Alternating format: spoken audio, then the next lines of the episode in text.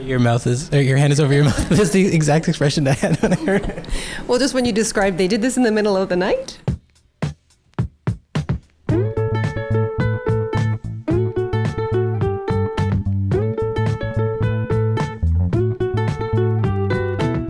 I'm Chris Chang-Yen Phillips, Edmonton's historian laureate, and this is Let's Find Out, a monthly podcast about the history of Edmonton, Alberta, or Amiskwaciy Waskahikan, on Treaty 6 territory. Each episode, I find people with questions about local history, and then we find out the answers together. This episode, The Great Apartment Caper. Pamela Learmond asked me to verify a story about her grandpa that sounded too good to be true. This has been one of the most fun episodes to make so far, not just because of Pamela's story about her grandpa Mike which I wouldn't mind hearing this story told to me every day over breakfast, but also because I think it shows off how the process of researching, if you're curious about the truth and about a high standard for proving what's true, that determination ends up defining you, shaping you. It starts on the snowy steps of the Alberta legislature on a cold November morning. Are you recording? Yeah. Okay, so my name is Pamela Learmond, and uh, we have a family story that we're trying to dig up a little bit more history on. Uh, it happened here in Edmonton in the late 1970s, we think. Um, but like any family story, there's been a lot of retellings, and so we're not quite sure of the facts. So I was hoping that we could dig up some some of the truth to the story uh, and have some of it verified. So, uh, do you want me to tell the story? Yeah. Okay. I'm just gonna take a deep breath. This is an amazing story. Uh, the story goes that um, my grandfather, uh, who's now deceased, so this is part of the reason that we maybe don't have, have all the facts, is um, he owned an apartment building on 97th Street. And during the expansion of 97th Street, they uh, annexed some of the properties, and his apartment building was on one of those. A similar thing to when they appropriate land for the LRT, right? Like they buy the land on either side of the road so they can do their thing in the roadway. I think so. And so I, I understand that you don't have a lot of choice in the matter. So they buy the property and, and you have to agree to it. So um, he went through that process and uh, sort of begrudgingly uh, sold the property to the city. But uh, unbeknownst to city officials, he purchased a piece of land about three blocks north of where the apartment building was, or this is what how the story is told. Um, he dug a foundation uh, and poured, you know, the basement, and then in the middle of the night, before the property was to be demolished, he had his some of his friends in the fire department because he worked at the fire department uh, actually help him move the apartment building to the new foundation. So I believe that they cut it off sort of at ground level, put it onto a large flatbed truck, had to move it through those three blocks. So I think that street lights and some things were sort of rearranged in order to make this happen. We're talking about the whole building moving down the street. Yeah, I think that's that's what I understand. Uh, so I think the apartment building had probably 12 units, but the the people who were in the basement obviously had to move out. Uh, the rest of the building was put on the truck, moved those three blocks, and then set down on the new foundation. Uh, and as the story goes, nothing had to be moved from the apartment. So all of the furniture, everything stayed there. Uh, all they did was secure the lights so that they weren't moving around too much. The existing tenants were put into a hotel for the evening, and then I believe they got to move right back into their home the next day. So it was kind of a, I think, a bit of a coup I don't know. My my grandfather had a bit of a wild personality, so he, he was really hardworking, but uh, yeah, he just didn't want to see this apartment building be demolished, be taken down to the ground. He thought there was still some value in it. So I understand that the reason that he was able to do this is somehow he had it written into the contract that he could have salvage rights to the building which normally means that you can like take refrigerators and appliances, that kind of thing. Uh, but in this case, he took the entire building. Talk about having your cake and eating it too. Yeah. So I, I don't, that's as much as we know about the story. And so now we're hoping to dig up a little bit more, maybe get some truth here, because as I mentioned, this is sort of like a, a retelling, an oral history within the family. Um, and you know how things can kind of get muddled through many retellings. Yeah, so we are here on the uh, now sort of snow-blown steps of the legislature in November um, because I was looking for a place where we might be able to find an old newspaper article that you think exists about this. Um, and there are a couple places in the city that have some old Edmonton Sun articles. The legislature library, which is a library here in the legislature, happens to have um, articles on microfilm going back to April of 1978. So fingers crossed that uh, this will uh, be the right period and yeah, I'm excited because this story is hilarious. Um, I'm excited just to compare how this family story stacks up to what was reported in the newspaper. Um, and also, I'm excited because this library is so cool. If, if you haven't ever heard of it, listeners, it's inside the legislature. Anybody can go in and access it. You can get a card for free. And they have a pretty awesome collection of history and politics. And the collection seems to be stuff that might be eventually relevant to legislators. Um, so, they, on the last episode, our episode investigating Ku Klux Klan history in Alberta, um, we uh, dug up a couple books on Ku Klux Klan history here at the library. Um, anything else before we go in, Pamela? No, I'm just excited, hoping that we dig up something that's going to be useful. Yeah, okay, let's find out. And your jacket and your tag and what's I might be here a minute unpacking here. The Legislature Library is, to date, the only library I've ever been to where you have to sign into security at the entrance and go through a metal detector. But that's because it's, you know, inside the legislature. They gave us visitor passes that were good for the library and the cafeteria, and after emptying out our pockets and then refilling them, we made it to the library and met Heather Close. My name is Heather Close. I'm the Reference and Research Services Coordinator here at the Alberta Legislature Library. Oh, why don't we go to the back of the library and get settled? Um, our microfilm readers are actually over there. Um, but we need to find out what you need us to pull from our storage areas and what we're talking about.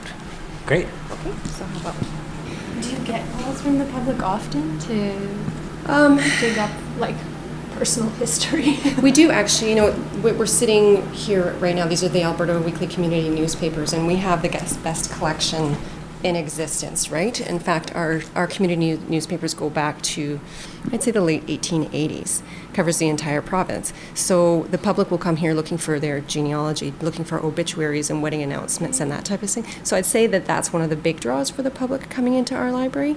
Yeah, I just noticed we're sitting in front of like the Drayton Valley Western Review and the Millwoods Mosaic. Yeah, and it's kind of a party trick. If you say Barrhead, I say Barrhead Leader. I know the names of the community newspapers from across the province because of this collection. yeah. Cool. So Pamela started telling the story again, and Heather pretty much had the same reaction I did. Yeah, reposition it. So they drove it down the street and then dropped it onto the new foundation. Heather, your mouth is, or your hand is over your mouth. That's the exact expression I had when I heard it. Well, just when you described they did this in the middle of the night. Yeah. so I think that it wasn't really, the city wasn't aware that it was happening. It was sort of done, uh, I guess, under the table because he he thought that the building still had a lot of value. He didn't want it to have it demolished, uh, and so yeah, this was his way of kind of salvaging it and keeping his existing tenants. So I was telling Chris that the tenants moved out just for the evening. They left everything in the building as, as we understand it. Um, and yeah, so that building was just sort of shifted and dropped onto the new foundation. I have so many questions about this. Which I might not be able to answer, to be honest. Right. So, so everybody who lived in the building must have been aware that this was going to happen, right? And the city was not aware. Was the for the purchase price of the building? Would that have been part of the purchase price? The city Right. So I think that's where there was some, maybe he was sort of pushing some boundaries a little bit because they did purchase the building, uh, assuming that they would then demolish it. I wonder how they felt though when they showed up with, with the bulldozers and the building was already gone. you almost kind of wondered like they would might think, hey, this is great. Now we don't have to do our job today. It's done for us. I'm imagining Vogon constructor fleets. From uh, Hitchhiker's Guide to the Galaxy? just showing up, except for this would sort of be the opposite, where what they were there to demolish was no longer there. Sorry. So, so what is your time frame that you have here? You said late 70s, early 80s. That's actually a really significant amount of time to scroll through news microfilm newspapers. So, just to pull our microfilm and start looking through day by day by day is not necessarily the best approach, or it's one of the more painful approaches. Yeah, we don't have that much time. So, um, we were we able to figure out when 97th Street was widened because I feel like that would help to sort of target a date. I don't have that information. Like, is there a search? Um, See, and it's interesting because the time frame that you're looking at, if you're trying to do research with newspapers, it's a bit of a, a black hole in a way because. Um, no, the, uh, the electronic databases are are licensed subscription to the electronic databases just don't cover that time period. They don't go back that far, so it can be difficult to find articles in that time. So you might try something like Google News, where they've done some of the scanning and some of the, it, of it is available electronically to search. But those, I mean, it's hit and miss. There's very few and far between uh, newspapers that actually have been done completely. So So there's no keyword search for this period. Uh, no, not electronically. But we do have newspaper clipping files here um, uh, that cover that time period. I mean, this is a, we're focused more on provincial affairs, obviously, right?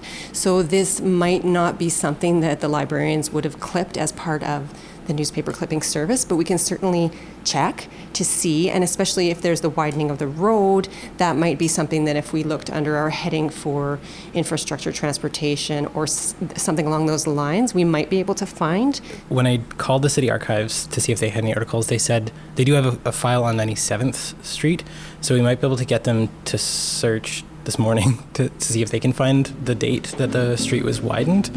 Um, so we could do like sort of simultaneously. I could be on the phone with them um, while you guys start to microfilm or something.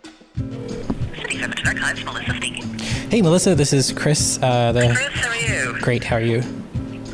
Uh, g- good, good. Things are good. I quickly called up the City of Edmonton archives to ask Melissa McCarthy, one of the archivists, for any clues she could find about when 97th Street was widened. Their microfilm is not um, uh, keyword indexed that far back. Um, so they want to try to narrow it down a bit by trying to find out when the street was widened. Um, would you be able to help us dig through that 97th Street um, uh, box of material to see? Sure. Um, oh, it's only one file. I don't know how big it is, but it shouldn't be. It's certainly not a box. Oh, great. Okay, good. Um, yeah, even if we have like a date range of when the street was widened, that helps us narrow down which newspapers to look through.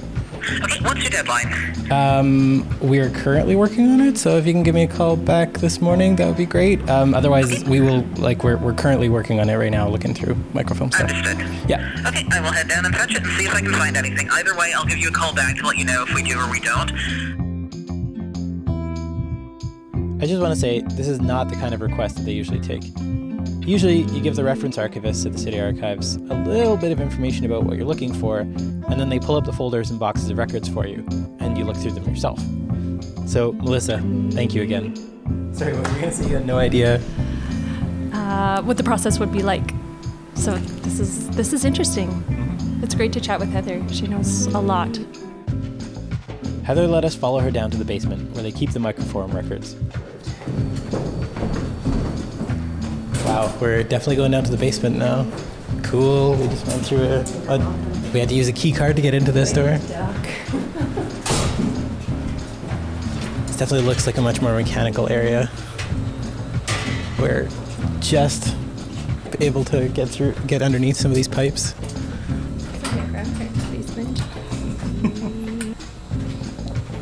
There's an old sign for the legislature cafeteria down here.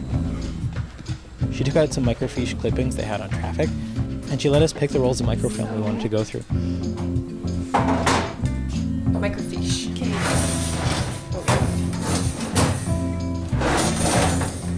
Looking at. So this isn't like a spool of film, this is like a little card with Yeah, so fiche basically actually is film that's been cut and put on these little cards. So it's just just a different format.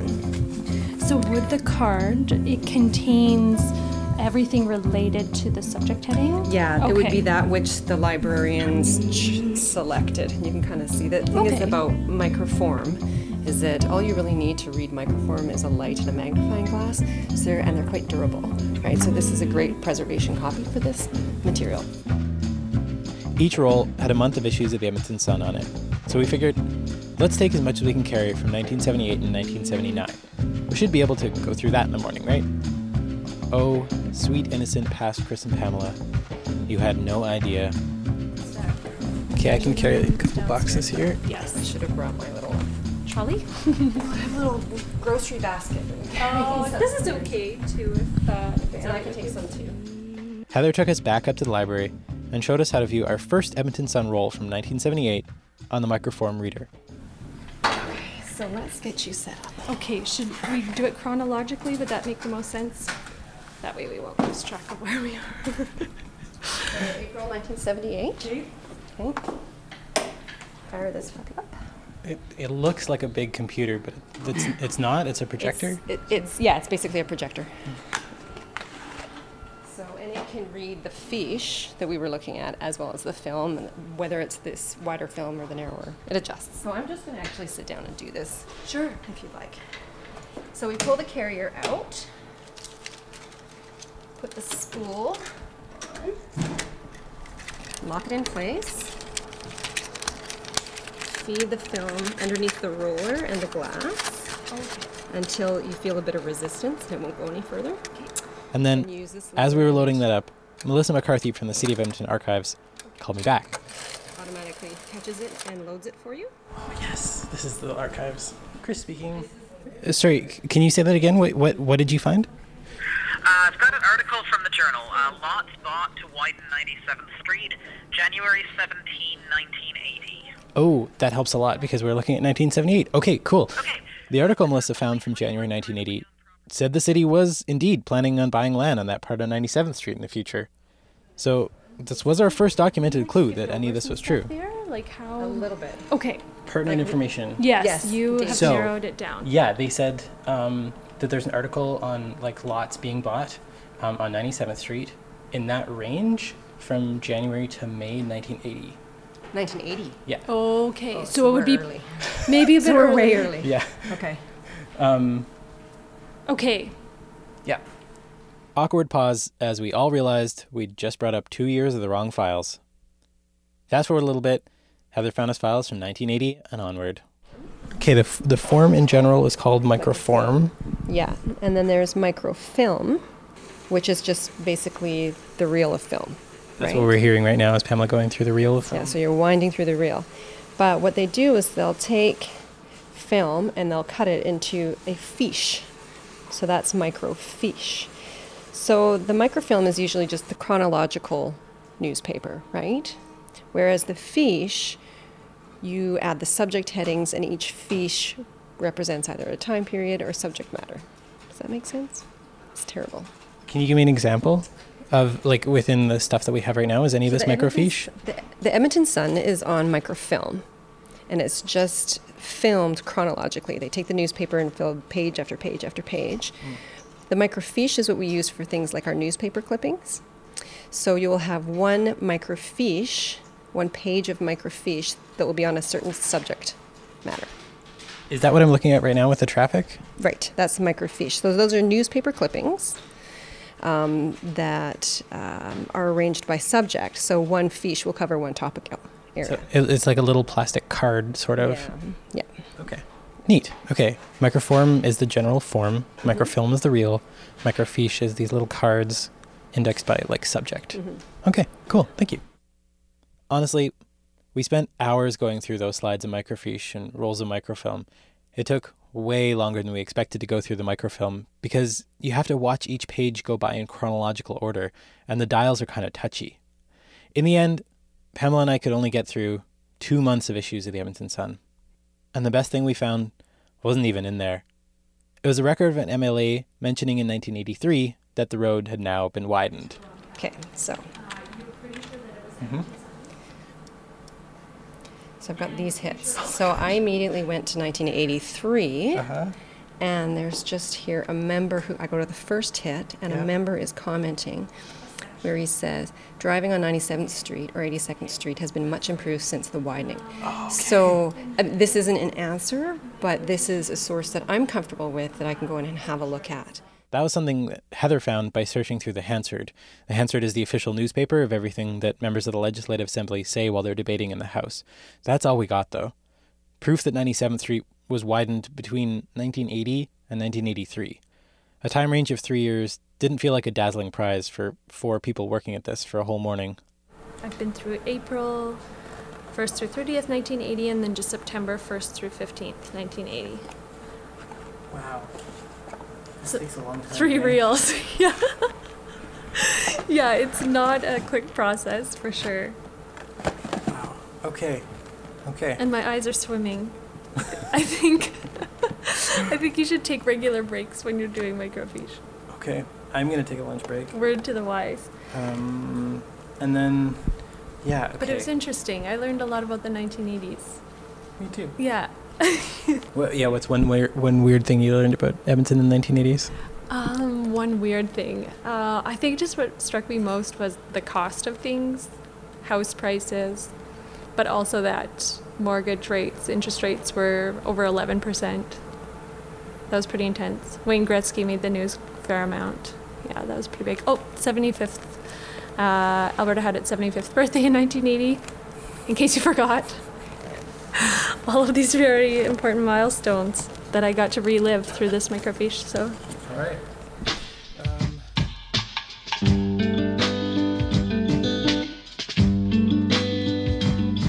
So we gave up for that day at the legislature library, and Pamela and I started working on two separate tracks of research.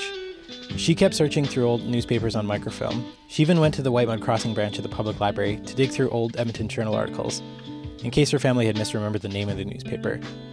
She was a really good sport about how painfully slow it is to use those microfilm readers. Meanwhile, I tried to learn more about the building. As the story goes, it used to be called the Royal Crown Apartments. The current building is called the Gateway Apartments.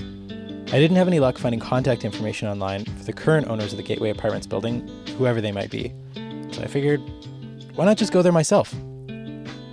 At its current spot, the building is pretty close to the corner of 97th Street with that huge baseball bat. And 97th Street really is gigantic at that spot. Walking across the street makes you feel like you're in a little boat sailing across an ocean. I walked up to the address we had, and the impression I got from the building was this is a very ordinary building. Two stories high with a half basement sticking up above the ground, brick outside, concrete foundation. You better believe I looked for a seam at the foundation where it might have been plopped down. And there was kind of a line there, but maybe it was just weird cracking over the years. It looked plausible, but not conclusive. I saw two numbers listed above the front door. I tried both and just got voicemail. I tried again, still no answer. I lingered in case somebody went in or out so I could ask about the owner, but nobody else was around. And then I thought, maybe there's a back door. I walked around back and hit the jackpot.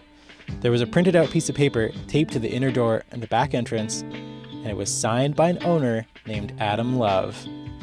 And it listed one of the same phone numbers from the front door. So I had a name. There was still no answer when I tried the number, but I felt like we had a lead. And we got one on Pamela's end too. She kept shaking down her family for photos and dates, and one of her aunts came through. She found an old photo album with a page dated fall 1981. It had a clipping from a newspaper article with a picture of the same building in front of a truck that said wide load and a caption. The caption read When Mike Owasu makes a move, he doesn't leave anything behind. When the city expropriated the land Owasu's apartment block stands on at 11920 97th Street to make way for a new road, he got Ron Mix Movers to take his 150 ton building a block down the street. In the corner of the clipping, there was a little banner of text that said, Moving on. And underneath the picture, someone wrote to her Aunt Judy in red pen, Well, Judy, your dad did it. And then there was a glossy photo of her grandpa Mike in front of the apartment building with lots of planks of wood around him. At this point, you're probably feeling what I was feeling. We got confirmation, at last, that the building actually moved. It's too bad that somebody clipped out the name of the newspaper that article's from and the date, but with the name of the mover, we could just call up the company and ask to speak with them. And now we had the name of the current owner, so he probably knew the whole story too. Sadly, that was not what happened. The current owner, Adam Love, called back. He said the story sounded familiar, but that was before his time. We weren't able to get in touch with the previous owners through him. And I followed up on the name of the mover, Ron Mix, and his company, Mix the Mover. But when I tried the number that I found for that company, I got this. You've just dialed a number that isn't in use. Please check your directory or dial zero for assistance. Thank you from TELUS. And when I looked for Ron Mix, I found an obituary. We tried so many other ways to fill in the missing details. Guys, I thought about calling this part of the show the Dead Ends Corner. You would not believe how hard we tried to find someone who was there or could remember the day it happened. But the deadline for this episode was approaching, so I told Pamela to come over to my place so we could debrief the whole journey. And this is the part where all I can say is keep listening all the way to the end of our conversation. Um, can I take your coat? Oh, yeah, sure. Nice. Uh, black tea, green tea. Uh, green would be lovely, thank you. Great. Can help you with these two. I'm taking.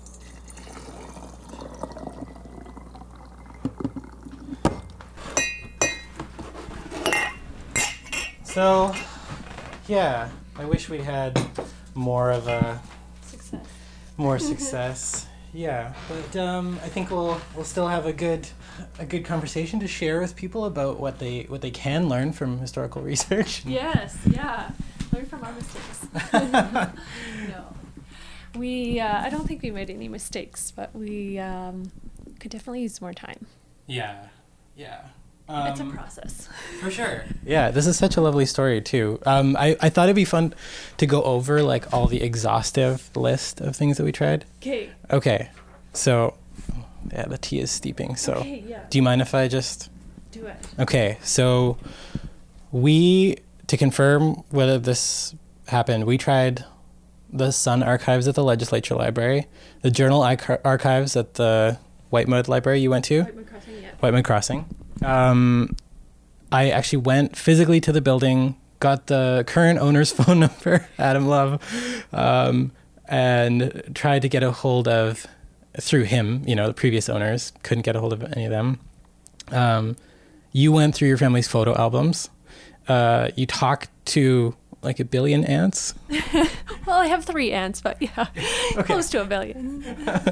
um, uh, I tried investigating a land title search. That that went nowhere though. Um, we tried the City of Edmonton archives, um, and then we tried Mix the Mover, the company that you found out actually moved the building.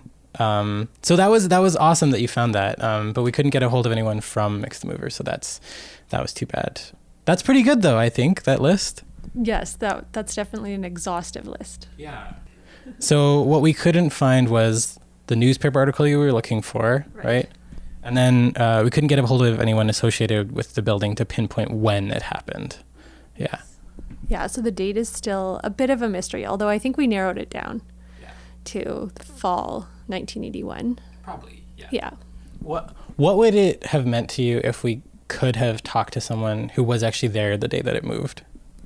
Yeah, that would have been pretty cool. Uh, definitely to hear their interpretation of the story would have been really interesting to see how it parallels with what I've heard and the story that I tell. Um, but yeah, also just to kind of like have everything confirmed. Yeah. Yeah. That was amazing. That break. Like, I feel like it was such a huge breakthrough when you found that picture in your aunt's photo album. Well, Yeah. can you tell the story of that? Uh, sure. So, I mean, we've been, as a family, kind of collectively uh, looking for evidence of this. And I sent an email to all of my aunts just explaining the process that we've been going through. Oh. I wonder who that is. Someone with information. Come on in, gentlemen. Pamela, I have a surprise for you. A surprise! Hello! Allow me to introduce you to Ed Marusin and Marwin Marsden, Hi. Hi. two gentlemen who helped move your grandpa's building. Are you for real? Oh my god! I can't even believe this. Hello! This is Pamela Learmond. Hi. Hi. It's a pleasure to meet you. Sorry, I'm a bit stunned. That's very cool. Way to go. Give me a hug. oh, Oh man, it's like the Oprah I, I was just going to say, I feel like I'm on the Oprah Winfrey show. Can I take your coats? Oh, I just put them down here. Sure, sure. Whoa. Oh, this is so cool. when you asked me what would it mean to you, I didn't really think it was a possibility, so I didn't realize that it would be such a moment. Nice to meet you. I'm sure this is like, yeah, common. You, I'd love to hear, yeah, your side of the story. Well, you want to hear some of it. Yeah. I forgot all of it. I know. So tell me how you. Okay, Okay, here's here's here's what you didn't know. Yeah. Um, so Pamela, so Pamela is Mike, the firefighter's Yeah. granddaughter, yeah. and um, uh, she found a little newspaper clipping that mentioned that Mix the Mover um, was the company that moved it, Uh-huh. but the date had been cut out and the name of the newspaper had been cut out. But it, all- since we had Mix the Mover, we had Ron Mix's name and the name of the company. Yeah. So um, I did a search for his name. Um, I found his obituary Yeah. from 2005. Is that right? December 16th. Two thou- December 16th, 2005. Um, and through that, I just started calling everybody listed in the obituary. Um, and I found um, his sister in law, Barbara Hutt, finally answered the phone. And I asked her, Does this ring a bell? Do you know Ron Mix, your brother? Like, was, was Ron Mix your brother in law? Did he have a moving company? She said, Oh, yeah, that's Ron. Um, so she connected me to Marwin, who connected me to Ed. And uh, they were kind enough to And the rest is history. Oh my goodness. come on in. Come on in. Let's. Uh, And, uh, That's the only picture I could find. Ah. That's with our beams under it. Marwin found, uh, yeah, a picture of the building itself, the apartment building. Yeah, that's a much better picture actually than the one that we have. Unreal. And you went to the building recently. Does it still look like this? Yeah, Yeah. exactly. Nothing's changed. I Do you mind describing it, Pamela? the building, sure. So uh, it's two stories, not including the basement, uh, or the lowest level, and it has. It looks like. Do you think there are four units on each level? Well, I, th- could be. I, I'm not so sure. I mean, I think I think it had. at least four. I think it was a sixplex was the basement. This is Ed here. We're hearing from. Yeah. So uh, that's all I can remember now. And I can remember uh, us and uh, when we had to go underneath it, we had to make runaways, you know, uh, and back our tra- uh, the beams and always under there. So, and as we moved it out, we had to take the blocks from the back, move them to the front, you know, till we got it off. Do you want to, Pamela, tell the story that you know? Yeah, I'd love to actually retell it. And I'm not going to lie, I made some notes because I feel a lot of pressure to make sure that I tell this story right for my family. Because obviously it's going to be shared. okay, so with that being said, I'll start from the beginning. Okay, so um, this is obviously my retelling of the story. You might remember it differently, but uh, I'll share my version. Uh, so we thought that it happened in like the late 70s, early 80s, um, which is actually before I was born. So a, little while ago, not something I remember. Um, and when the city was widening 97th Street, north of 118th Avenue, uh, they expropriated some land on the west side of the street. So my grandpa Mikey, whom you probably met, yeah, uh, happened to own this apartment building that was there. So I understand that the city paid him for the building and they paid him for the land, but he had put a lot of work into the apartment and he didn't want to see it demolished, which was kind of the normal practice. So I think he went to City Hall, he went to uh, the traffic department, tried to negotiate with them, but ultimately it was going to be bulldozed. So he worked into the contract that he could get salvage rights for the building, which normally means that you can take out like appliances or cupboards, that kind of thing. But um, yeah, when the city crew came to demolish the building, uh, it had disappeared, it was gone. So I'm not sure that the city knew. This is a story that's told through our family. So I think probably to add to the mystery or the excitement of it, um, yeah, and kind of because my grandpa Mikey was a bit of a character. You know, he's a, he's a hardworking guy, but he didn't want to see his apartment just kind of be you know gone. So um, months before, he had hatched this like masterminded this plan where he purchased a piece of land well I, we understood it was about three blocks away uh, and had um, gotten building permits for an apartment that had like the same specs uh, poured the foundation kind of got everything ready all the utilities and then uh, in the middle of the night you guys went to the where the apartment building was. I think you cut it off at like ground level and jacked it up onto the back of the truck, moved it, had to move traffic lights maybe, um, and then laid it on this existing foundation that had been previously poured. So um, we've been told that like the tenants uh, just moved out for the one night. They were put up in a part or in a hotel room, and then the next day they went back to their homes. Uh, like everything stayed in the apartment while it was being moved. They just um, maybe like strapped some fixtures and stuff so that they didn't didn't shift or didn't sway. So that's sort of the story that I was told, and uh, some of it may have been, you know, elaborated on to kind of add to to the story. But yeah, I'd love to hear the other versions that that maybe are existing and I mean your own recollection of it because I don't know if you know but my grandpa Mikey passed away. Yeah. Uh, yeah so uh, he doesn't, of course, can't share his version with us. And my Baba, uh, she has dementia, and so right. she can't tell us what she remembers either. So my aunts have kind of like pieced things together, but of course they weren't um, living at home during that time, so it's uh, it's just sort of this crazy family story that's circulating, but nobody really knows what what went down that day or that night. All right, well, Mar- Marwin first. What what's your memory? Well, it sounds like a pretty accurate description of what I know. I was just there for the move. I wasn't there for the loading or unloading. And uh, residents that left for one night, I, I don't know if that's exactly right, but I don't know if that's true. because they'd have to hook up the sewer and power and all that. But uh, all I know it was my kind of my first job on the moving crew, and it was a long night. That's about all I can remember. Ed? And what I can remember, because we were there for quite a while moving that thing, so everything had to be disconnected uh, days ahead of time. So I don't know if there was anybody. I don't think there's anybody living in the house, an apartment. And from my understanding, he got the he got the permit and bought bought the thing for a dollar. I remember a dollar, something like a dollar. That does sound like him. He would he would be looking for a deal. Yeah. and, and, and, and, so when he got it for a dollar, that was his building. So he, he got rid of all of the people in there.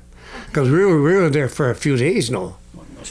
We were there for a few days uh, loading it, you know. Yeah, we couldn't. I can imagine these things don't just happen. No. Is that true that all the furniture was left inside? Uh, well, I don't. I don't.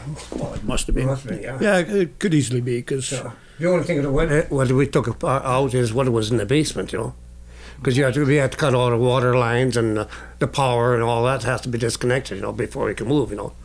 And not only that, we had to get a permit to move it. So, so that the takes. City must have known about the it. City must know, yeah. City, yeah. Oh yeah, city had to know about it. Cause, yeah, oh yeah, city knew about it. What I love about your guys' um, version of the story is how sort of just like oh yeah that was another day in the life for, yeah. for, for you guys. But the, like everyone that i've talked to about this story this is one of the wildest things they've ever heard. But this is this is what the company Mix the Mover do, does or did right? Yeah and they had to shut all the traffic off 97th street for i don't know how many hours you know because the power lines and the street i know there were street lights there uh, or whatever and we had to shut it off you know I'm curious to know if um, you know anything about the following date, because what always sort of runs through my head is um, just the expression on the face of the people who are expecting to demolish the building. Like, I wonder if they, if they did know, or if if they sh- did show up and were shocked to see that it had just was just sort of gone. Marwin? No, I wouldn't know anything about that because I was just there that night. That's all. So I didn't see anyone. But it, it seems like to, to you guys, somebody at the city must have known because Well, all the city had to services know, had to yeah. be had to get a disconnected. You wouldn't get a permit to move it. So it seems unlikely that someone would have come to demolish it and been astonished that it was gone. Uh, uh, correct me if I'm wrong, but I think this is another part of why you're curious about it is because you want to connect to your grandpa, right? Do you w- do you guys remember her grandpa? Uh, any stories about him? No, I don't. I, all I know, he worked for the fire department, and then he had those days off. He he worked so many days, and he'd have so many days off, you know. And that's all I know now. And those days he had off when we were moving it, so. Mm, okay. You you never had a chance to meet him. No, no, I didn't. That was your first job with the company, really? Well, I was with the company, but in a different department. okay. This was uh, the first time I went on the moving crew because I needed extra help that night. And eventually, Ed and I bought the business. What a few, a few years later. 94. Um, and uh, what other kinds of things did Mix the Mover move? Well, we always took uh, the bigger, bigger jobs, and uh, but we did everything from we did garages right up to grain elevators and bigger than that. You got a photo album, right? I do, I do. I got a book here. Can we can we see? So Marwin's pulling out the photo album now. Yeah. Tell, tell me what tell me what you guys are seeing so we can uh, the listeners can. Well, the first part, I guess, is most of the elevators. And it starts in 1973. We, Is that uh, when we started? That's, well, when this book was started, yeah. Uh, One elevator we did lay down because of heavy power lines, You should take a picture of but that. that's, that was a small elevator. Wow. Oh, okay. So did you move them because the city was expanding and they Well, the needed them? stockyards were in that area. Okay. Yeah, the city needed the land. Okay. There, so we're looking at a picture of it's a black and white picture of some cranes tipping a grain elevator on its side to be loaded onto the truck. Is that what's It's happening? already- We already got the trailer in place. When the elevator was vertical, we put the trailer, the trailer up. I guess, yeah, lifting the trailer up, then strapped it to the trailer, and then with two cranes, we let her down. Tip the whole building gently on it onto its side. Wow. Yeah, this next one is uh, Brick School in Lloydminster. we moved it from the Saskatchewan part into the, to the Alberta part. Is that school still there? I It wonder. is, yeah. The Barr Colony School. We, uh, it was two pieces, 1976. And more elevators. Uh, well, this one went to, uh, forget where it came from. It went to Edmonton. It made Picture of the Year in 1976. And uh, that's a great picture. They're on the highway. It looks like, and there's other vehicles. Is that part of the convoy, or are those just vehicles uh, traveling? passing, yeah. This is the They're Yellowhead. passing. This is the Yellowhead. Imagine you saw that on the Yellowhead Highway. Little tiny vehicles and this huge grain elevator coming down the road behind them. Then a butane sphere in Regina. And uh, even wa- after we had it loaded and moved a quarter of a mile, there was still engineers saying it can't be done. And we did it. Butane sphere, uh, just for listeners, it looks like a gigantic round spaceship to me, I guess. Huge. Uh, more elevators. Here's a water tower in Lloydminster that we moved to Kitscoty.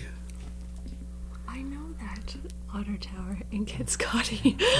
we, yeah, we drive through Kitscoty all the time to Yep. go to our uh, friend's cabin. Oh yeah, you know, it's that more elevators. Well, we moved over a hundred of them, counting the grain annexes.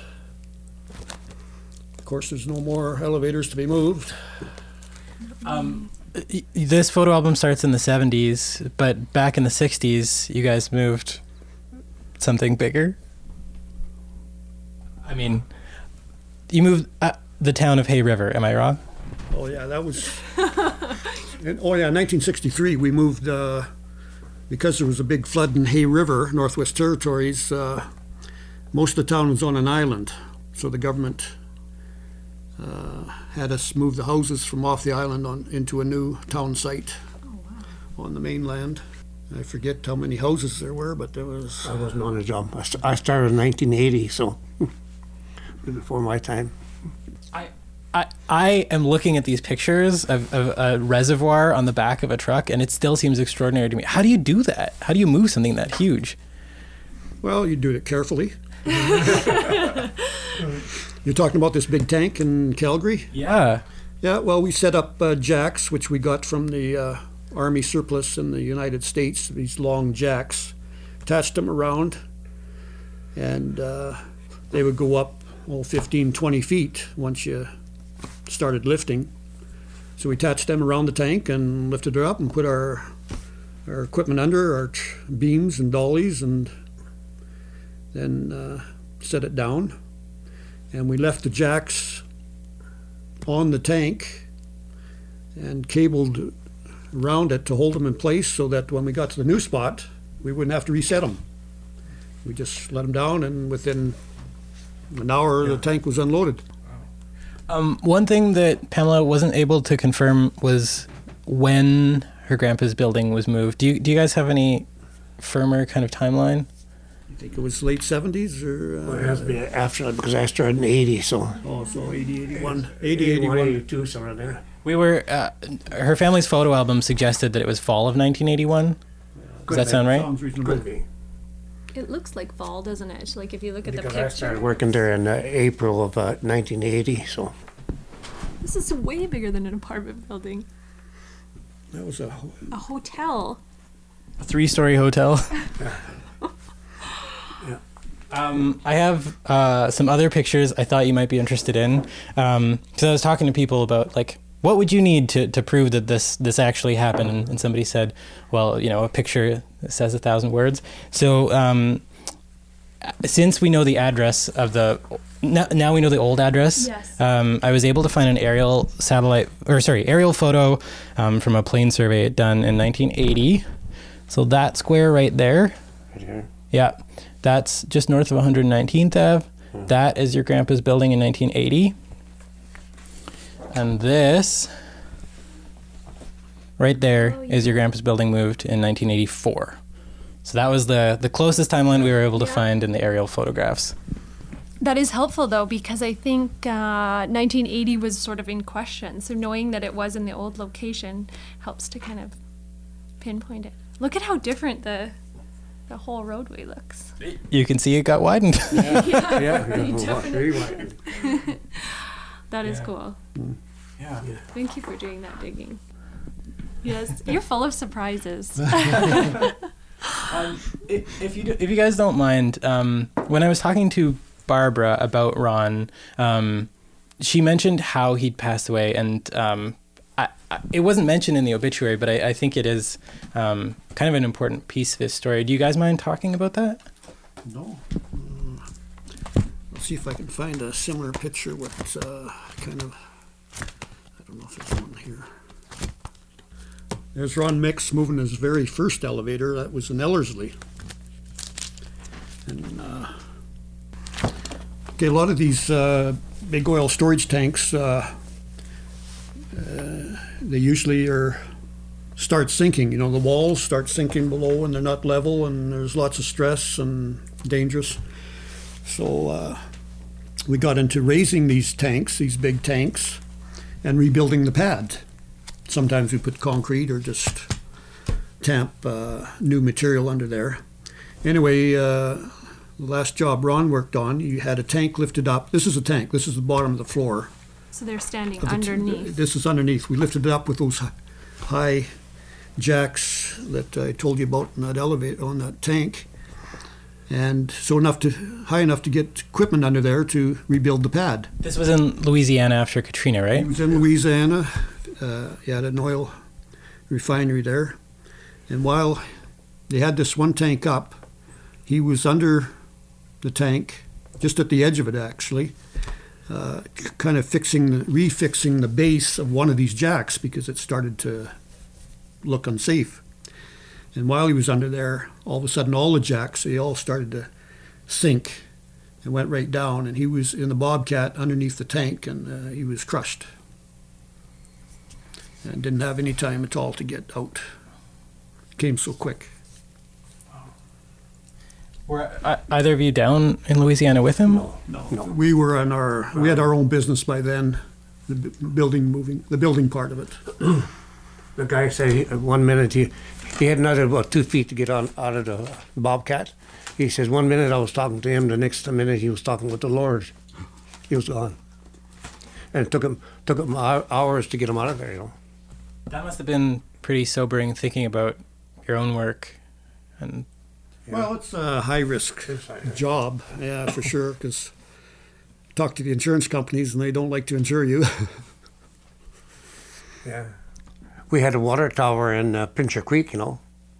Remember that big one? they told us only, what it was a thousand tons only no, a tank. tank. It was a big tank, yeah. A big tank. Yeah. big tank. And here we had all these jacks sitting there. They, they would take out uh, 10 by 40 piece out and leave one in. You know, it looked like a, your teeth. Look, like, you know. taking it down. Yeah. And then when we got it, got it all down, we couldn't let her down. So it sat on, on these jacks all night long in Pincher Creek. And the jacks were these big jacks here were just bowed. We didn't know. bent out to the side. Yeah, we didn't know what to do, but uh, uh, Ron Mix has got a good head on his shoulder, and uh, he knew what to do by morning after a sleepless night, and so we got her down safely. What, what did you do? What was the solution? Oh, I, Put oil on the backside of the jack, let him down. How we didn't get killed I don't know. You guys have done some pretty extraordinary work. Yeah. Yeah. well, every job is different. It has a different challenge to it. I mean, no, no two jobs are the same because it goes to different places, or you have to go under over bridges or under wires, and you know, no two's the same. So You're both retired now. Do you miss it? no. no, No, not now, no. So, all things considered, this apartment move probably wasn't the hardest thing that you did by any stretch. To us, it does seem like a big feat of, you know, superhuman capabilities. Thank you guys so much for uh, sharing this. I, I this is such a great record. All, all these photos. Oh, you're very welcome. Yeah. Um, I didn't know if we helped you much on the apartment building. We can't, you know, that's 35 years ago, and Well, I I, can't remember what I did story. yesterday. Yeah.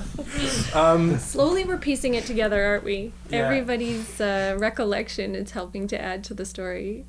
okay. Um, so Pamela, Yes. you approached me a couple months ago with this question. Can we confirm this story about your grandpa Mikey?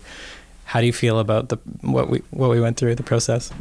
Well, definitely, I feel confident that it happened. Um, and uh, yeah, the process has been interesting. I've, I've learned a lot about how to uncover history when you don't have all the details. so, um, but Chris, you have done a fantastic job. So thank you for just not giving up. And, and his perseverance has been amazing. I have to tell you, every time I'm like, oh, I just don't know where we're going to look next, he's got an idea and obviously full of surprises. So it has been fun. It's been uh, it's been an adventure for sure. I definitely won't be revisiting microfilm anytime soon. that was the least exciting part. Um, do you do you want to say anything else about your, your grandpa? Um, I yeah, I guess I don't know him that well. He passed away when I was 13, so uh, I think this process has sort of helped me get to know him a little bit better, even through my aunts, just and people who knew him sharing their experiences with him. He he clearly is a hardworking guy who who doesn't give up easily, but also yeah, a bit of a a bit of a character. I think always looking for, you know, a, a way to kind of stick it to the man. so uh, yeah, I'm. I mean, I'm happy to to kind of explore this little piece of our our family history, and I hope that yeah, all this sort of collective knowledge is can come together so that we can share it. Yeah, beyond. I will continue to tell the story. Let's just say that. And maybe I'll add a few of your details so that it's not just what I've heard through family retellings. maybe a little more honest uh, interpretation.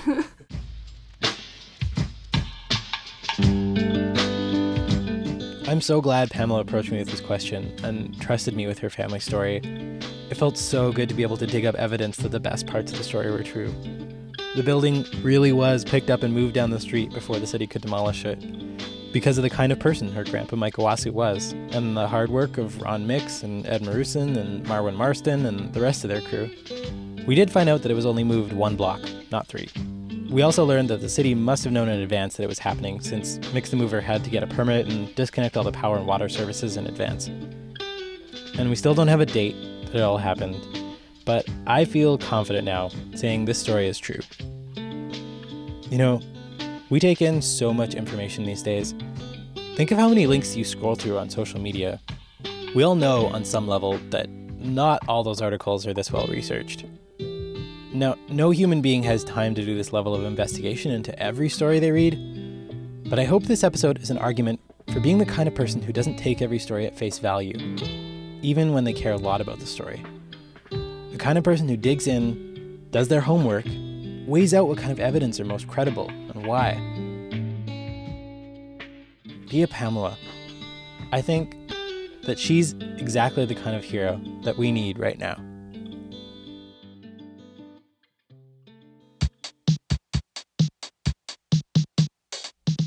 Thanks for listening to Let's Find Out. I love hearing what you guys think of the show, and I want your questions about Edmonton history. Drop me a line at chris at letsfindoutpodcast.com. You can listen to the rest of our episodes on iTunes, Stitcher, Google Play, and letsfindoutpodcast.com. Okay, thank you, Tim. Thank you to Pamela Learmond for inviting me on this journey. Thank you to Heather Close at the Alberta Legislature Library and Melissa McCarthy at the City of Edmonton Archives. To Adam Love, Barbara Hutt, and all of Pamela's relatives. And thanks very, very much to Marwin Marston and Ed Marusin for being good sports. Thanks to the Edmonton Historical Board and the Edmonton Heritage Council for supporting this podcast.